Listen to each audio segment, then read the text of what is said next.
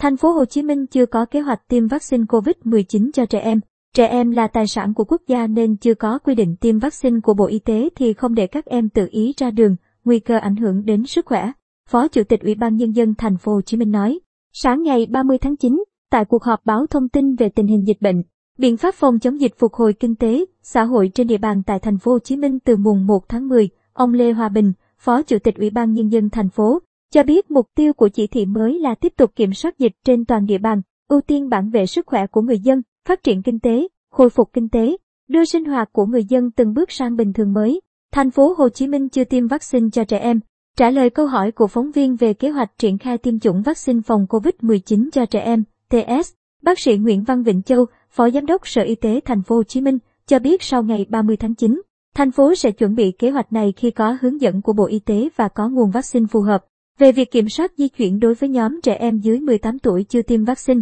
ông Lê Hòa Bình cho biết vì thành phố mở cửa theo lộ trình nên các em dưới 18 tuổi chưa đi học và trở tại trường mà học trực tuyến. Do đó, nếu không có việc cần thiết, nhóm này không nên ra đường. Trẻ em là tài sản của quốc gia nên chưa có quy định tiêm vaccine của Bộ Y tế thì không để các em tự ý ra đường, nguy cơ ảnh hưởng đến sức khỏe, ông Bình nói. Ngoài ra, ngành y tế có lộ trình giảm dần bệnh viện dã chiến, tùy thuộc vào số lượng F0. Thành phố ưu tiên chuyển bệnh viện quận, huyện về hai chức năng. Thành phố Hồ Chí Minh hiện có 11 địa phương công bố kiểm soát được dịch COVID-19 gồm quận 7, huyện Củ Chi, huyện Cần Giờ, huyện Nhà Bè, quận 5, quận Gò Vấp, quận Phú Nhuận, thành phố Thủ Đức, quận Tân Bình, quận 1 và quận 3. Từ khi đợt dịch thứ 4 bùng phát đến nay, thành phố ghi nhận hơn 380.870 ca nhiễm, 14.631 người tử vong. Từ đầu tháng 9 đến nay, số ca bệnh nặng cần nhập viện tại tầng 2 và 3 cũng như tỷ lệ F0 chuyển nặng cần hỗ trợ hô hấp tại thành phố có xu hướng giảm dần. Những ngày qua, số ca tử vong cũng như tỷ lệ test nhanh dương tính tại thành phố giảm rõ rệt,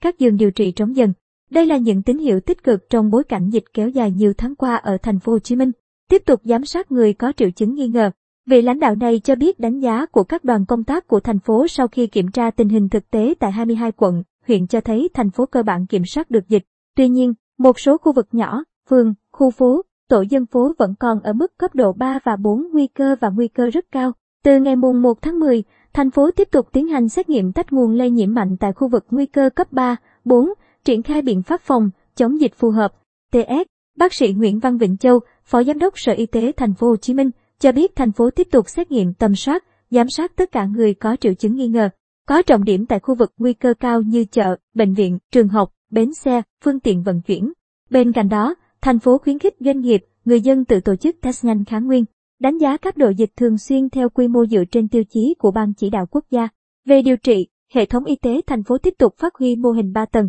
Mục tiêu là tập trung điều trị tốt nhất cho người bệnh, giảm tỷ lệ F0 tử vong thấp nhất có thể.